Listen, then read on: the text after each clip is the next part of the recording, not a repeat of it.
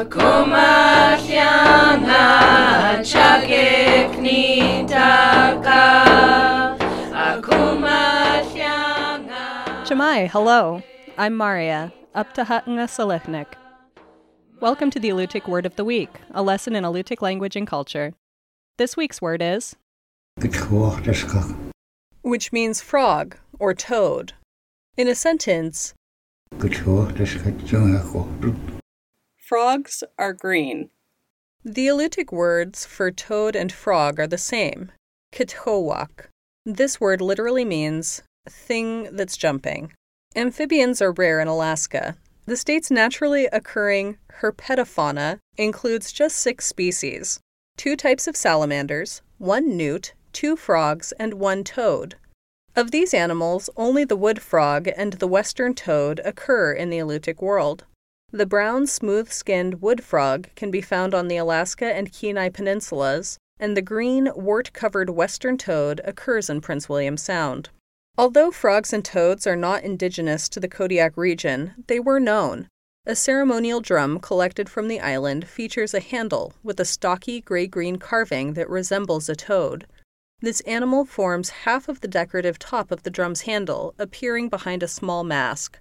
The toad faces the inside of the drum, where it is nearly hidden from view.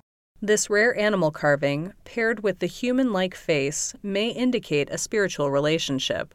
The mask may represent the spirit of the toad. A legend from Prince William Sound tells of a Kitowak appearing in human form. There was once a village where the people teased a man who was different than others. Each morning upon waking, the man would walk over people, sometimes stepping on them. The villagers made a song that mocked the man for his clumsiness.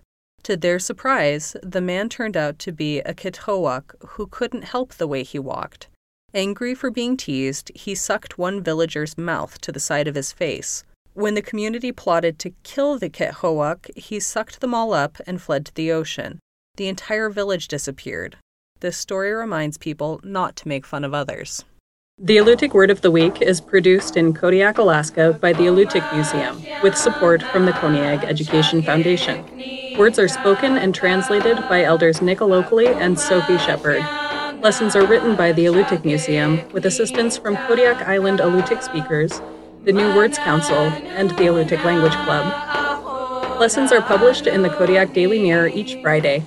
Please contact the Alutiiq Museum for weekly distribution of lesson copies by visiting the museum's website at alutiiqmuseum.org and find our podcasts on the iTunes Store. And if you would like to learn more about the Alutiiq language, visit alutiiqlanguage.org. Kang